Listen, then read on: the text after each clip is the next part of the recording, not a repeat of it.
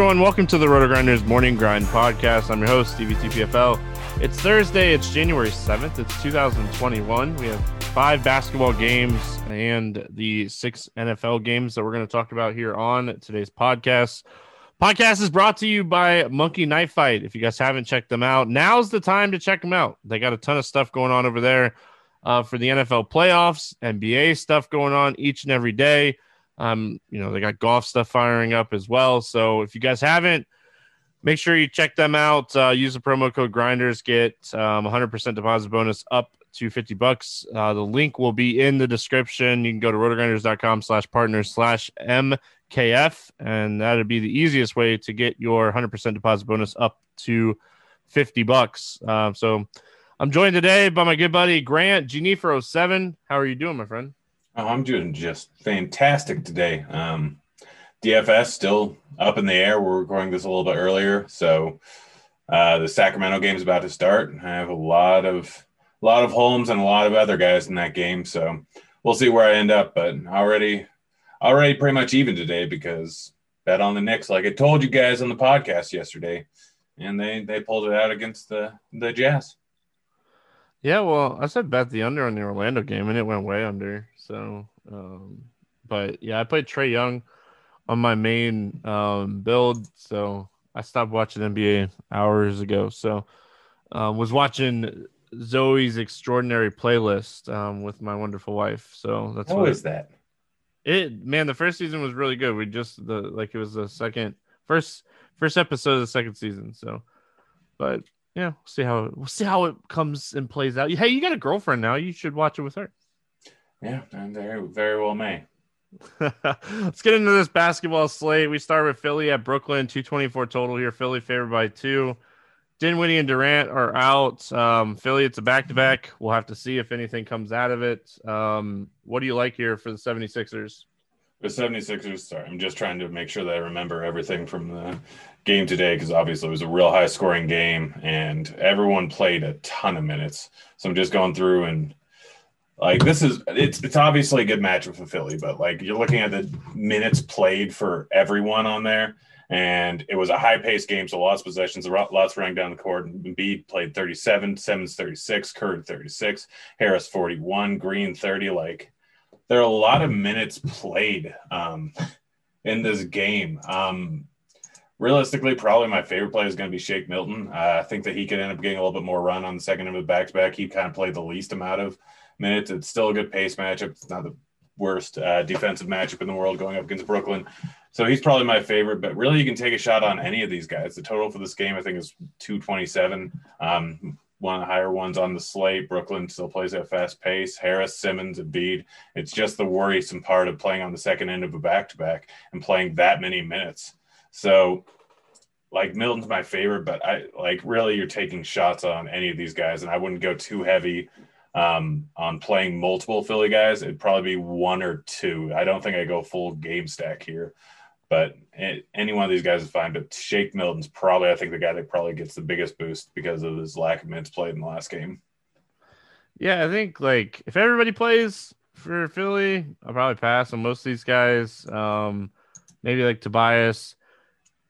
If some guys start getting ruled out, obviously that will change some stuff. But I think like overall, I think the guys that we're potentially looking at here are like Seth Curry and Shake Milton. Like you said, Milton cheap, like the cheaper guys um, in this Brooklyn game. So I don't know, man. I think you could you could take shots on Embiid and Simmons, but I don't know how much I really trust it on a back to back either. So, and on the Brooklyn side of things, like Kyrie's a top play on the slate. Um, you know, obviously you got Luka, you got Jokic. Um, LeBron and Anthony Davis, but I think like I think you have to kind of prioritize Kyrie on this slate. Um, what are your thoughts? Yeah, I'm going right back to the well with Kyrie and with LeVert. Um, don't think I'm playing any other guys there. Kyrie, obviously, without Durant the offense, he's going to get uh,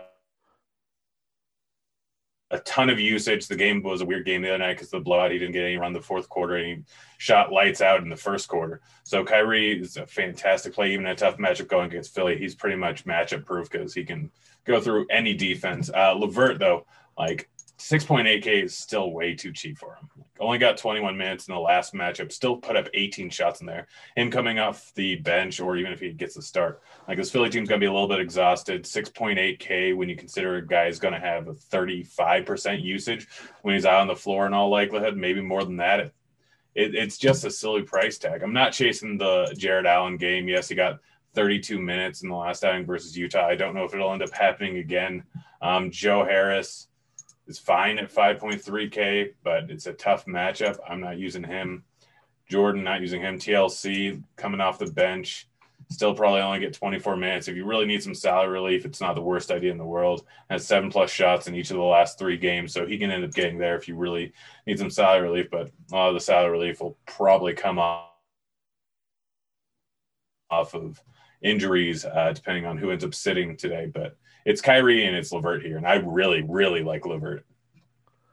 Yeah, I really like Kyrie. I don't mind LeVert. Um, you know, Allen had a monster game the other night because they let him kind of just get some extra run. Um, I don't expect that to happen on a nightly basis, but DeAndre Jordan, you know, he only played nine minutes the other night. If we knew like Allen was going to be playing like solid minutes, like we would definitely be targeting him, eh, you know, on a nightly basis. Um, but I, I think like TLC, maybe he plays a, couple extra minutes. Harris plays a couple extra minutes if this game stays close. Um, so don't necessarily hate those guys. Um, but I, I, again, I think Kyrie's the play from Brooklyn.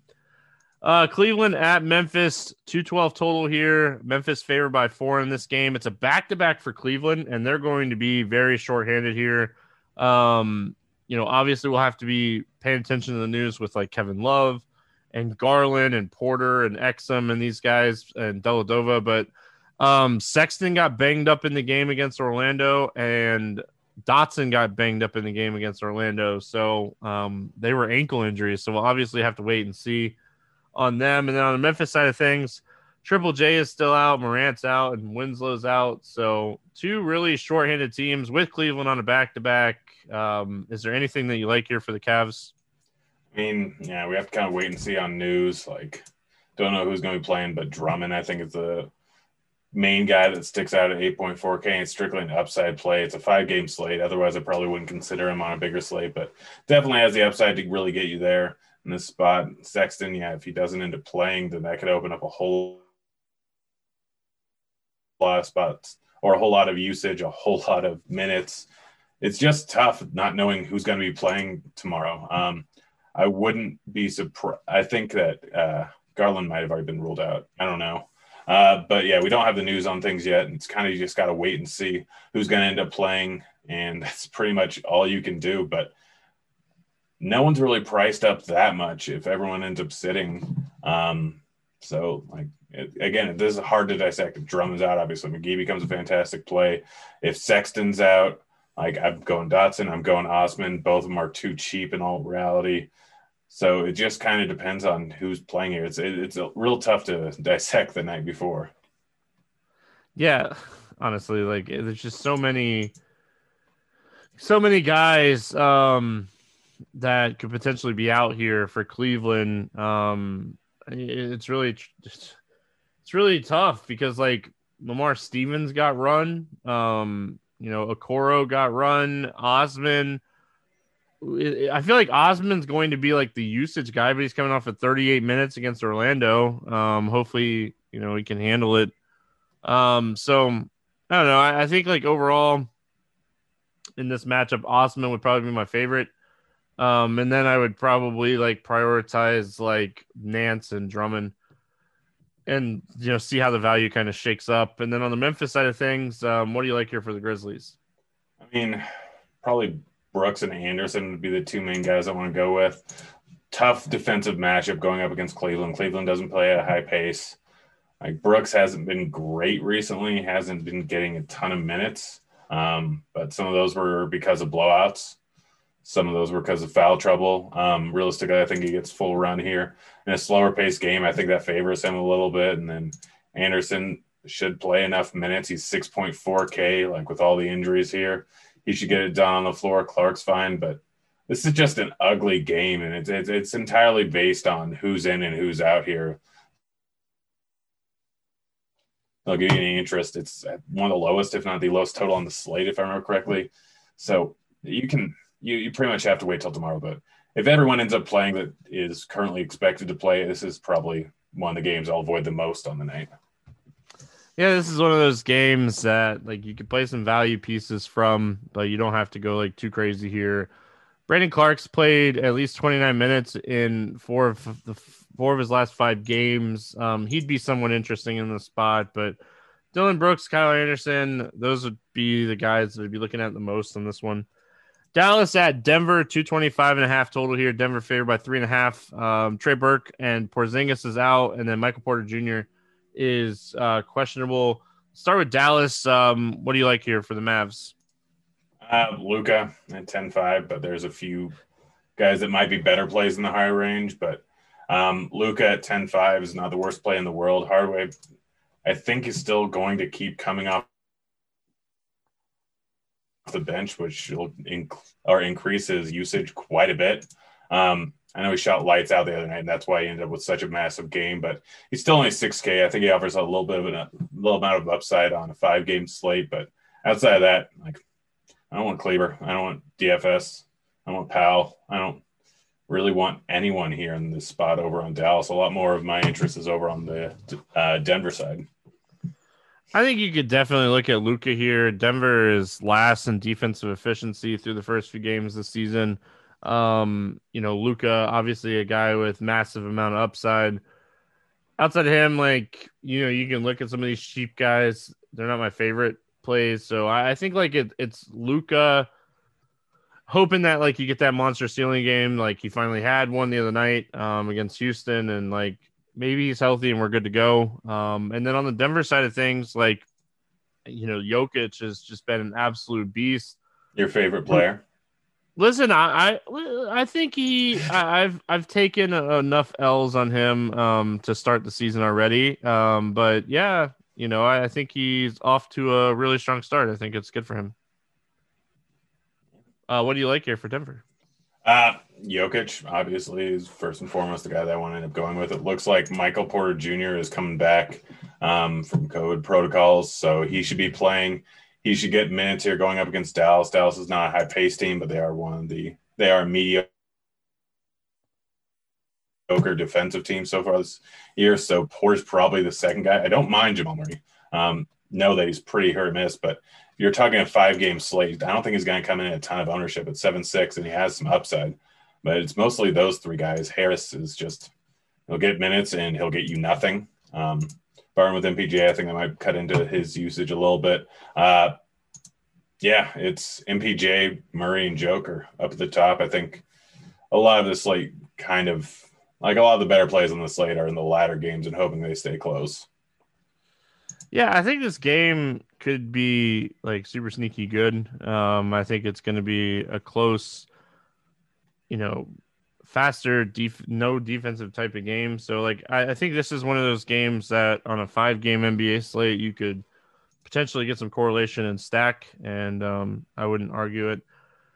Uh, moving on, we got Minnesota at Portland, 232 total here. Portland favored by 10. Um, Okogie's out, Cat is out, and then we didn't get like an injury report released um, for Portland yet, but I don't really think it'd be too crazy. Um, Rodney Hood might not play again, so we'll have to kind of see. But Zach Collins, um, what are we looking at here on Minnesota? And Hernangomez, I mean, I assume we're going to chase I, I know I don't expect him to go for 46 again, but he's still 4.4K with all the injuries. I'm guessing he's probably going to get enough of uh, enough minutes to get there. Um, can get done both scoring and on boards. So he's the main guy. Outside of that, it's Russell and Beasley. Like both of them still going to get a ton of usage. Portland's a terrible defensive team. The only thing you have to worry about here is a blowout. So I'm mostly going to be stacking this game up playing Hernangomez with one of Beasley or Russell. But Russell's price tag is 7.7, considering his upside is way too low. I mean, this guy had 60 points going up against Denver. Yes, he kind of looks trash at times, but if you're stacking up, like his price tag's too low, not for his floor, but his upside. So if you're stacking up this game, if you're expecting it to stay close, he's an absolutely perfect piece. So I'm not playing him unless I bring it back with either McCollum or with Lillard. Um, it's pretty much the best thing you can set into your lineups there. So Hernangomez is a fantastic play regardless, and definitely a guy you want to throw on the stack, but not going Edwards, not going Naz. Can't really trust Naz minutes. Rubio looks horrible, and that's pretty much it. So it's pretty cut and dry. I think you can play Vanderbilt. Um, he's 3.8K. Didn't get much of a price increase. Still could end up getting the minutes.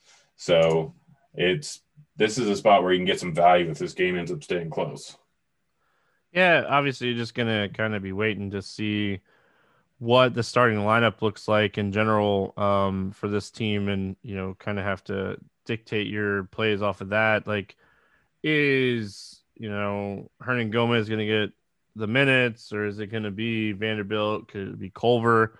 They still have a few guys that could kind of fill in for Okogie here. So, um, give me, give me the guy that's starting in this one um, more than anything else. But I, I think like we have to have interest in Hernangomez. He's going to be one of the the chalkiest plays on the slate. But in tournaments, like he's not the worst like I, I wouldn't even say fade, but underweight play on a five game slate because he is going to be just so absolutely um, owned across like every type of contest. Uh, what do you like here for Portland? Colm Lillard. I mean, Minnesota is playing at the seventh fastest pace in the league, and they are the worst defensive team in the league. So kind of everyone. It's a Covington revenge game. I don't mind that, even though he hasn't really been doing a ton recently. Doesn't give you a huge amount of upside, but I think in a revenge game he could end up shooting a little bit more, especially in a faster pace game. It kind of suits his style of play a whole lot. Um, McCollum and Lillard, they've been doing what they've been doing, and they're going to keep doing it. Like both of them are fantastic guys to play. If you're bringing it back with Russell, like I said, any lineup I have either of them in, I'm going to be bringing it back with Russell and probably Hernangomez, and then fading those guys in any game, any lineup I don't have Lillard and McCollum. But yeah, it's it's pretty cut and dry here. Go with the guys that are going to play some minutes in this spot. I mean, if you really want to go with Melo, he offers a little bit of salary relief to stack up the game because Lillard and McCollum are so expensive. Derrick Jones Jr. is going to be playing minutes in an easy matchup here, so 4.1K probably a little too cheap for him. Like this game has a ton of cheap plays and a few good studs here. Yeah, like I think like obviously you're you know kind of hoping this game just stays close if you're stacking it, and I think that's that's like that's how you're gonna have to like play D'Angelo Russell and stuff, uh, Lillard and McCollum, and, and like I don't I don't mind um, Carmelo here at 4,300 to you know get some value on this slate. Obviously, we have a couple teams on back to back, so a lot of value could potentially open up. So maybe Melo doesn't make the final cut, um, but it is something to kind of pay attention to. Uh, we finished it out with San Antonio at LA taking on the Lakers, 224 and a half total here. Lakers favored by nine. Uh, Derrick White is out. KCP, LeBron, and AD are all questionable. But the fact that the Lakers are favored by nine has me thinking like we're going to see um, AD and LeBron play here. Um, what are your thoughts on San Antonio? I mean, the nice thing is the three main games with the three teams with studs on them that you want to play in this spot here are all playing at the same time. So we'll have this news not before the first two games start, but when all these three of these games start at the same time. So just something to keep in mind there when you're building lineups. But DeRozan, Johnson, I'm not playing LMA. Didn't think he's still he ends up playing, he's not going to end up with a ton of minutes. Um, so like they'll they'll keep fading him along and limiting his minutes. So it's Johnson, Murray, and DeRozan. That's where we know the offense is coming from. All three of these guys are going to end up with a lot of minutes. They're the main part of this offense, but none of them are great plays. Um, they're just kind of fillers. I mean, it's a bad matchup going up against the Lakers. I don't know if this game ends up staying close, nine point favorite, but there's a few blowout risks on the slate. Again, it's it's mostly I'm waiting on news. If AD and LeBron are playing, then I don't know if I want to play this game, and I'll probably pivot over to the Denver and Dallas game and the Minnesota game. Yeah, like overall, like this game in general, um, if it stays close, like DeRozan or Dejounte are probably having big games. Um, you know, Keldon Johnson's had some really good games, but his price is kind of caught up to the production. I, I think like it, it's DeRozan, Murray, and running back with like one of LeBron or Anthony Davis um, if you're kind of playing this game. So Um, Lakers. Do you want to get into Lakers here? I know we like if LeBron and Anthony Davis are both out, like you play Kyle Kuzma on every team. You play Kuzma, you play Schroeder, you play pretty much everyone here. This is where all the value is going to come from, but I don't really expect both of them to sit. And if LeBron sits, play Anthony Davis. If Anthony Davis sits, play LeBron. Um, and if one of them sits, then I still think there's a decent amount of value with Schroeder, with Kuzma, with a few guys in the spot here. But I guess it's all up to injury news. If you don't have to lock in Davis or James, it just become really good plays. And this is a perfect or perfect spot to take advantage of late swap. There's so many studs on the late slate. You can move things around a ton, and people are just going to see the Q tag beside James and Davis. So if we don't get news before lock, then it's a great idea to swap over to these guys if one of them is ruled out.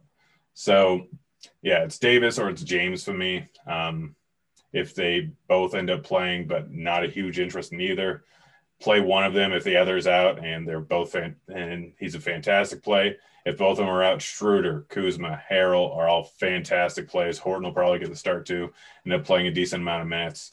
Um, but yeah, it's all it's kind of dictated by injuries to watch out for. But I think you're right. I think there is a decent chance both end up playing. Uh, let's move on to the NFL slate here. We're gonna play the morning grind game on the NFL uh, side of things this for this podcast. So, um, again, ton of NBA content. Um, I know I have some premium stuff like expert survey and stuff that I'm doing on today, Thursday. So if you guys have any questions, always feel free to reach out in Discord or reach out on Twitter. Grant, let's talk football. Um, we're going to go through all six games, kind of just breaking down each game like we normally do. Um, and then you guys can use the info for the three games or the six game slate, however you want to do it. Uh, we get started here with the Colts and the Bills. It's a 51 total. Buffalo's favored by six and a half in this one. Uh, what do you like here for the Colts? Josh, or for the Colts, um, Jonathan Taylor is fine. Like the Bills have a decent defense, but he's going to get fed here. Outside of that, like it's tough to really trust any of these wide receivers, but I think it's a decent spot since it's a three, especially if you're playing the three game slate, not the entire weekend slate, to take a shot on one of these wide receivers. Hilton can go off for a big game. Pascal and Pittman offer you a decent amount of value. I don't expect them to be terribly high owned. So, like, none of these guys really stand out as great plays as pretty much every week they don't stand out as fantastic plays. Rivers tends to throw, spread the ball around. They're all kind of priced appropriately. So it's Taylor's the one guy that stands out as a good play in a vacuum. And then taking shots on Hilton would probably be my favorite, unless he's going to draw a ton of ownership. Um, but Pascal or Pittman, because one of these guys could easily end up with a big game, like a slate breaking game. But picking which one it's going to be, the chances of them putting up a huge dud is also pretty likely. It's the Colts offense. It's how it's always been this year, but it's worth taking a shot in GPPs. Hilton is probably my favorite from the bunch, but Jonathan Taylor is the one guy that stands out as a potential cash game play and just a good play overall. Yeah, like you know, we have a lot of great defenses um, on a lot of on both slates. Uh, and this game obviously has the highest total on the three game Saturday slate. So second highest total on the weekend. I think like you know Taylor is obviously someone that we're looking at. I'm not too worried about like this shoulder thing. I think it's fine. I think T.Y. Hilton is a great run back option. Um, you know, in a game where if they're trailing, you know, he could be getting some passes and some, you know, easy stuff like that. I will say, like, if you want to get crazy in tournaments on like the three game slate. I don't hate like taking a shot on Hines. Um, you know, just kind of hoping that you get some pass catching out of the backfield if they're trailing. Um, but yeah, as far as Pascal and Pittman go, I lean Pittman. Um, but I, I definitely want to see the ownership because Pascal's been a guy that has had some big games here in the last couple weeks. So um, a lot of ways to go here with Indy go to the Buffalo side of things. Obviously, Josh Taylor is one of the top um, options at quarterback on this slate. I'm hoping Diggs is okay. I would assume he's going to be okay. I think they're being very careful with his oblique injury. Uh, what do you like here for Buffalo? Uh, Diggs, Beasley, Allen. I mean, this offense has been the same pretty much all season long. If you want to take a tournament flyer on someone, I think John Brown's not the worst idea in the world, but Diggs has been consistent all season long. Allen has been absolutely fantastic. It's in a must-win scenario because it's playoffs. Uh, but you're not going to get, you might not get any more upside than you will get with Diggs and with Josh Allen on this entire slate. So it's pretty pretty simple when it comes to the Bills offense every week. You want to take a tournament flyer in big field tournaments on either Moss or Singletary. Always a shot that they get into the end zone. I think at tight end, Croft is actually, or not Croft, Knox is a good play. Like occasionally, Josh Allen will throw it to random tight ends and they'll get into the end zone. And Knox has been his favorite target. Had eight targets in the last game going up against Miami. Um, had seven against Pittsburgh. So he's been getting a decent workload over the last three, four games he's definitely a guy you can go with on just a four games or on a three game slate. But Allen and Diggs are by far, in a way, the two top plays probably on the slate.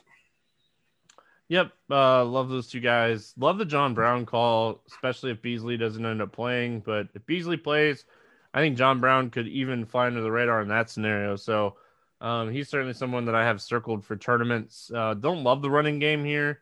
Singletary is cheap. Zach Moss is cheap. Like you said, if you want to take tournament flyers on those guys, but it's going to be Buffalo letting Josh Allen win or lose them this game, right? Like he's gonna he's gonna be the reason they either go home or win, right? Yeah, yeah, pretty much. I mean, he's almost the entirety of their offense. Um, moving on here, we got the Rams and the Seahawks, uh, 42 and a half total here. Seattle favored by three and a half. Um, we have so many uncertainties when it comes to the Rams. Um, is Jared Goff going to be ready? It doesn't sound like it's that great. Cooper Kupp is expected back. Um, what are we looking at here on the Rams? It's it's a tough one to predict, especially if we don't know if Goff or if uh, yeah, Goff or Kupp. I think Cup is going to play, but I don't know if Goff is going to play. That obviously drastically changes the offense, changes the approach that we'd have in it. And I don't know if McVay is going to tell us before the game starts. Um, just trying to keep that competitive advantage. It's a smart move. But Akers at 5.1K is a silly price tag. Just absolutely silly. Um, don't know if Adams is going to end up playing for Seattle's defense. So I think that gives a little bit of bump to the passing game uh, for the Rams. But Akers, I mean, Akers is going to be the ultra shock on the Saturday slate, isn't he? I would think he's going to be pretty popular. He's really cheap. I think he's going to be popular on both slates. Yeah, um, but yeah, Akers is by far the best play from the Rams. I don't mind taking a shot on Walford or the passing game, but it's Akers is the guy that stands out as the best point per dollar running back on the slate by a decent margin. Yep.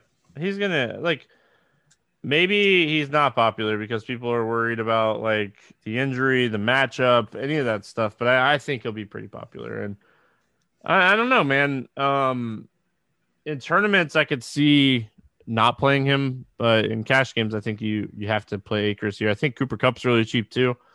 Um Seattle side, like uh, I don't know, man. Chris Carson's banged up a little bit, dealing with a little bit of a foot injury. We really don't know like how serious that is, but the Rams defense is is, is really solid. You know, they're fourth in DVOA against pass, third in DVOA against the run. Um, is this the spot like Russ is going to have to go on win win this game, or is this going to be like two weeks ago, twenty to nine? You know, Seahawks beat the Rams. Um, week 10, 16 to 23. Like the Rams beat the Seahawks. Like they haven't really had that like explosive game, but like if you're looking at like quarterback wide receiver combos on this slate, like Russ, DK, Russ, Lockett, like they just they have so much more ceiling than some of these other guys.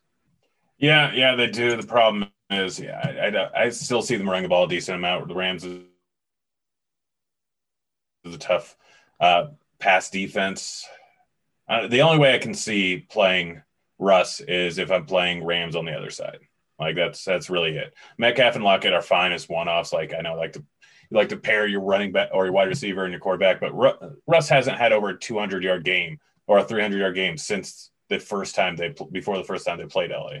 Like Metcalf can end up with 160 yards. Lockett can end up with 160 yards either one of them can end up with two touchdowns, but like I, I, I don't want anything from the Seattle side. Like they're they're just running the ball too much. They're mixing in Hyde too much.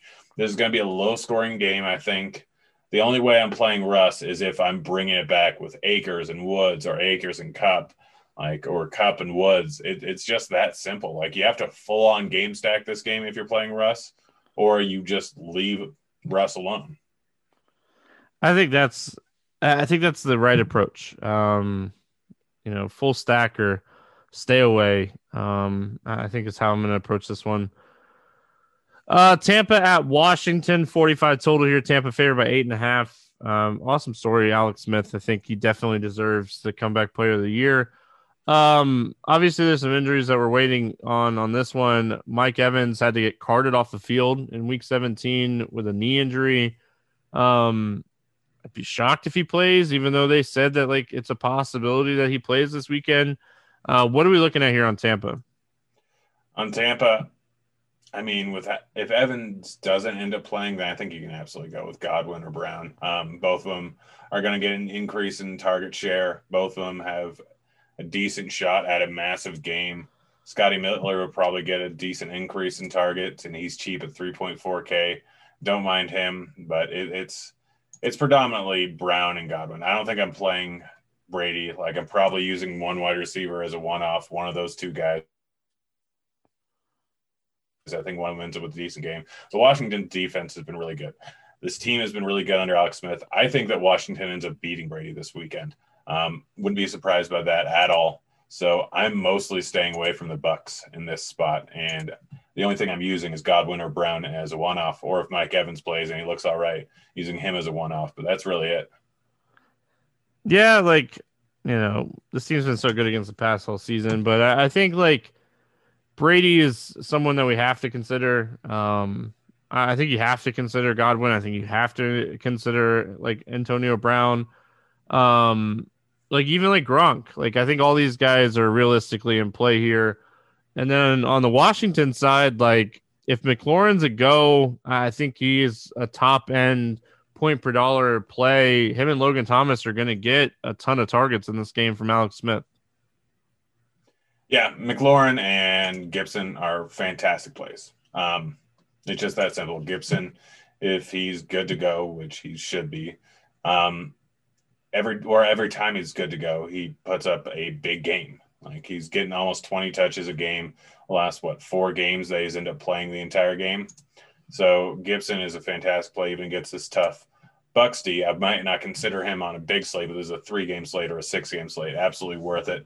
But we know exactly where this offense is going. It's Logan Thomas is going to get a massive target share. McLaurin is going to get a massive target share. And Gibson is going to get a decent target share, and they're going to run the ball on the ground, and he's super talented. So I don't know if I'll end up using Alex Smith at all. Uh, I, honestly, going through the slate, I'm probably just going 100% Josh Allen because he's the greatest quarterback ever. But the passing game, it's Thomas, it's McLaurin, it's Gibson. Yeah, and that's the Saturday slate. If like you're playing Saturday, Sunday, I think you can, you know, obviously look at like Lamar and stuff. But. I think Josh Allen's going to be super popular um, in general here, and like that makes me like somewhat interested in like Brady because I think like he's the only other guy that like or him or Wilson like that could go three touchdowns and like compete with Josh Allen. Ownership would be a lot lower on those guys. So um yeah, like I don't know. Washington's pretty straightforward for me. Like I want I want McLaurin and I want um Logan Thomas and that's that's really it. Uh, moving on to the Sunday games, uh, Baltimore at Tennessee is where we get started. It's the highest total on the entire slate. Um, on the whole entire weekend, it's a 55 total. Baltimore's favored by three and a half. Um, let's start with Baltimore. Tennessee finished the season 30th in DVOA against the pass. Um, I know Lamar Jackson's not going to drop back and throw the ball 40 times, uh, but this is a this is a phenomenal spot for Lamar Jackson. Yeah, I just don't know if I want to play any of his passing options. Honestly, it's Jackson naked is probably what I end up want to end up going with. If I am, it's probably going to be Hollywood Brown, but my guess is that's what most people are going to do. So it's really not going to be terribly contrarian. I know he's had five touch or six touchdowns in the last six games. He's put up ten plus points in each of the last six games, but I just don't know. Like, I don't think that Lamar is going to get, or my plan is to play him and not really play his wide receivers. But yeah, if I'm going with anyone, it's Andrews and it's Brown. Like if you really want to take a shot on Boykins, that's not the worst idea in the world. It's some salary saving. He's had double digit outing twice in the last five weeks, but he's still not getting over three targets and he get aimed this entire year, or at least since week five. Eh, we know exactly where Lamar goes. I don't think I'm taking a shot on Dobbins. I know that he's done really well, but he's still not getting over 15 touches a game. Just happened to break off a massive run the other week. They're still going to mix in Gus into the game. So it's it's Lamar as the main guy one here. If you want to throw in Brown and Andrews, that's fine, but I'll look elsewhere. There's a few other decent options on the slate. Yeah, I think overall, um, this is just like a Lamar tight end's kind of weak. So like Andrews, um, Lamar, Hollywood Brown is okay, um, but I don't know. Overall, I think this is one of those games that you're just kind of kind of really iffy about how this game like potentially plays out in general, but um, this should be the highest scoring game. So like I think you have to have exposure to Hollywood Brown, to Andrews, to Lamar, to Gus Edwards, to like all these guys, like any of these guys that could break off a big game. Um, I, I think that you have to have a little exposure to these guys. Um, if you're playing a bunch of tournament teams. Uh, and then on the Tennessee side of things, like Derrick Henry is going to be the most popular play on the Sunday slate. On the Saturday Sunday slate, he'll probably be pretty popular as well. Listen, he, he's just he's been an absolute beast. This is you know a pretty middle of the road type of matchup. Um, what do you like here for Tennessee? I mean, it's playoff Derrick Henry. I think last year going up against Baltimore, he had what 170 rushing yards he's going to run the ball 30 times. Like this offense is run through him.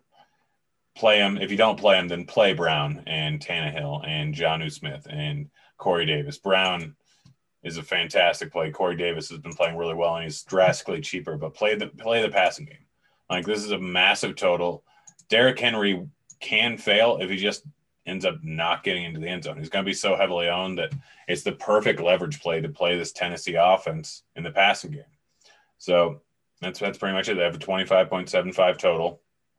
Tannehill has 40 point upside.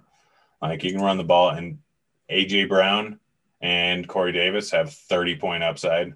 Jonnu Smith has two touchdown upside. Like we know exactly where this is going in this offense, and it's just a perfect pivot. Is it scary to fade Henry and play Tannehill in the passing game? Yes. Can they both end up hitting? Yes, but more than likely it's going to be one or the other. But this is going to be a high enough scoring game that both AJ Brown and Henry, or both Davis and Henry end up hitting. It's only a three game slate or a six game slate, so they could still end up both being in the winning lineup. Yeah, I, I think like if you want to get contrarian, you could potentially play Henry, Tannehill, and like AJ or Corey Davis, but something that you normally wouldn't do on like a main slate. But you know, this is a a much smaller type of slate. So you know, you could be a little bit more different. Uh, Chicago at New Orleans, 47 and a half total. New Orleans favored by 10 in this game. Um, New Orleans defense has been fantastic this season. What, if anything, do you like here for the Bears? Nothing. I mean, you can go with Montgomery, you can go with Trubisky, you can go with Robinson, but 18.75 implied total on a slate where four out of the six teams have over a 25 implied team total. I know there's game theory and other stuff. I'm going to take a shot on anyone. It's most likely Robinson, but I don't see many scenarios where Trubisky ends up outscoring Tannehill and Lamar and Ben and Baker and Brees. Like it, it's just you can go other places. I mean, if you're going to look at anyone on this team, it's probably Jimmy Graham or Kmet, hoping that they end up with two touchdowns. Like that's that's how you end up taking down the slate. If you're playing Trubisky, playing with Jimmy Graham probably, just in case he ends up getting multiple touchdowns, because that's the way that Trubisky ends up getting there, and that's the way that Jimmy Graham ends up on the winning lineup. Yeah, I think like Allen Robinson, if you're stacking the Saints, is fine. Running it back with him, running it back with Kmet. Um, you know Montgomery. This is a really really tough matchup, but he's been he's been fantastic here down the stretch. um, over 20 fantasy points and six straight to finish the season for David Montgomery. So I don't think like you necessarily want to fade him, but I do think this is a really tough matchup. Um, it is the playoffs, and the the the guys that get the touches are going to get the touches. Um, this is a dude that like last week when they were trailing to Green Bay had nine catches. Um, so he could do it on the receiving end too with Cohen still out. So, um, the Saints side of things, like I guess the thing that we need to point out first is like Michael Thomas is is cheap everywhere. Yeah, yeah. Um, I mean, we still need to make sure that he plays, but it's in New Orleans. He's six point three K. Brees is at the helm. Like, yeah, I'm probably just gonna lock him in. I don't see any way that doesn't end up paying value. If you really want to, pit, if you're not playing Thomas, you pretty much need to be playing Kamara that's that's that's it. Like it's it's as simple as that. If you want to play Brees, that's fine. But Thomas is just a lock for me. I'm probably going to go 100% on him. Yeah, I don't think that's a, a crazy idea at his price. Uh, assuming that he plays, like we're we're going off the assumption that like he plays. Um, it sounds like he's going to play anyway, so we'll have to kind of see you know what kind of news comes out with that. But yeah, I think like you know Michael Thomas is the top wide receiver on this slate, um, and I don't think it's like particularly like that close either. So, um, Kamara, you mentioned him. You know, Emmanuel Sanders will be really low owned with Thomas coming back, and I think like you could take shots on him in large field tournaments. Um, I, that's kind of it though. Uh, let's move on to Cleveland and Pittsburgh. It's a 47 total. Uh, Pittsburgh favored by six. What do you like here for Cleveland? I mean, Chubb and Hunt are fine, but I think I'm going to target more of the passing game. Um, they're going to run the ball. Cleveland absolutely is going to run the ball, but Baker was playing pretty well before all his receivers got COVID, and then he played a Pittsburgh team where all they needed to do was to run the ball, and then going up against the Jets like it was just a weird matchup. For some reason, the Jets seem to beat everyone, but Baker is, I think, one of the sneakier plays on the slate, and pairing him up with Landry is Landry is one of my favorite plays too. After Michael Thomas at the wide receiver position, he's been playing fantastic, like averaging over 20 points, I think, in the last five weeks. He's getting a ton of targets without OBJ. They finally like they had the few weeks of win games, and then they just been force feeding him all the time. He has touchdown equity. He has 10 catch equity. He has 100 yard equity. Like Jarvis Landry in a tough matchup versus Pittsburgh. I don't think many people are going to play him. I hope not. Yeah, I'm with you on this one. I, I like Landry a lot. Love the price tag uh, for Landry. He's certainly someone that is is going to make the cut for me this week. And I don't mind Baker Mayfield if you're looking for like a cheap guy and you're wanting to pay up with like guys like Derrick Henry and and you know get full like Kamara maybe like maybe you want two top end running backs. So those are the type of teams that you could potentially build with Baker Mayfield. Um, if you are playing a bunch of Baker Mayfield, I wouldn't mind getting um, some Austin Hooper in there as well. He has double digit fantasy points in three straight games, touchdowns in two of his last three. Um, he's kind of like he he's definitely someone we saw last year that can put up monster games. So don't mind him on the Pittsburgh side of things, like this is one of the better matchups for passing and for running on the slate. I think like Diontae Johnson, he's another guy that's like a top end, you know, wide receiver on this slate. Yeah, absolutely love Johnson. Um, well, there's been one game where he's actually finished outside of last week. It was, it was uh, whatever his name. Um, that was playing quarterback. Outside of that game and I think one other game where he's finished this season, he's ended up with 10 plus targets. He's averaging 14 during that time, I think, or 13. Like this guy is going to get thrown the ball a ton. So in a PPR site like DraftKings, he's an absolutely fantastic play. If you want to go in bigger field tournaments with Claypool or Juju, both of them have pretty big touchdown equity, have a shot at um, two touchdown game. In massive tournaments, like the Millionaire Maker, I think you can make the argument for James Washington, who can rip off an 80 yard play. But realistically, on this slate, I mean, just I guess with the lineup build, it can be worth it because you're paying only 3K for that, and there's a lot of good spend ups. But there's going to be a lot of guys that go off for big scores on a slate with four teams above a 25 implied team total.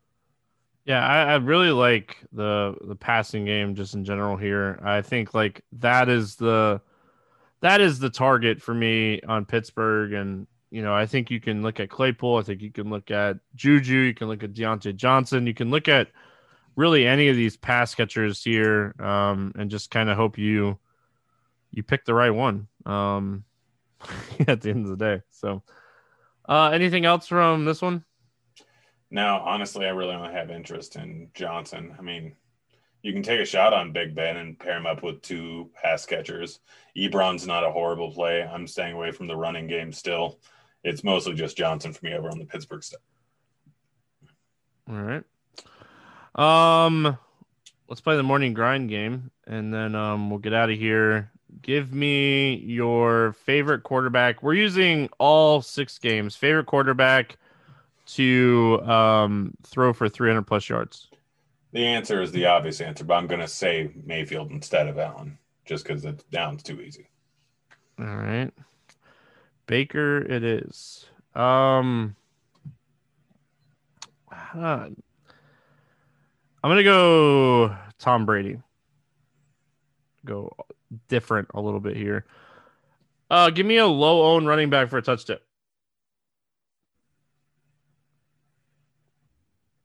Is Gibson gonna be loaned? Yeah. All right, answer.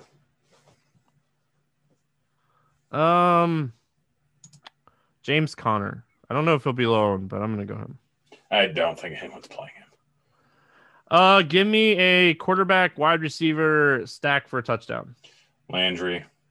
Thomas is the obvious one, but Landry. Baker and Landry. I'm gonna go Ben and Diontae Johnson. Give me a wide receiver that gets eight plus targets. I'm gonna go with Beasley. All right. I think DK Metcalf Loki gets like 12 targets in this game. Um, I don't know if he'll be able to do a lot with it. We'll see, but I think DK Metcalf is who I'm going to pick here. Uh, give me a tight end for a touchdown. Logan Thomas. All right, I'm gonna go Hoopa. He's gonna he's gonna dunk it when he gets it. Um, we usually go defense for 10 plus. Just I think the the Seahawks defense is like the defense on this slate. What do you think? Yeah, I mean, especially They're so cheap. If, yeah, it's Wolford ends up playing. I think even if Goff plays, is it going to be 100%? Like, no way, right? Yeah. But I mean, they could end up running the ball all game long, is the problem. Yeah, I guess. But I don't know. I, I think. And add, add, a lot of that depends on Adams. Adams is going to add probably an extra sack to the game, like potential extra turnover. He might not do it himself, but just what he brings to the defense is pretty massive. Honestly, if he doesn't end up playing, then I think it's a if Seattle's going to be a chalk defense to fade them. Um, any final thoughts before we get out of here? Nope. Holmes is crushing it though. Does does LaVine and Fox have hundred points apiece? That's all. Fox I, is out. Oh well. yeah, you don't need to watch any more basketball. Yeah, listen, I, I stopped. Honestly, I stopped watching so long ago. um, you know, he, he what hamstring injury? Is that what I'm reading? I think so. Yeah. I don't know. I wasn't paying. I just saw the notification while we were on the pod. All right. Awesome. Well, I, I wish De'Aaron Fox uh, the best. I hate seeing people get injured. Um, wish Fultz a speedy recovery as well. If you guys haven't checked out Monkey Knife Fight, make sure you guys do that. Uh, if not, we'll see you guys on Friday for some more NBA talk. Good luck in your contest, and we'll see you then. Hey, kids.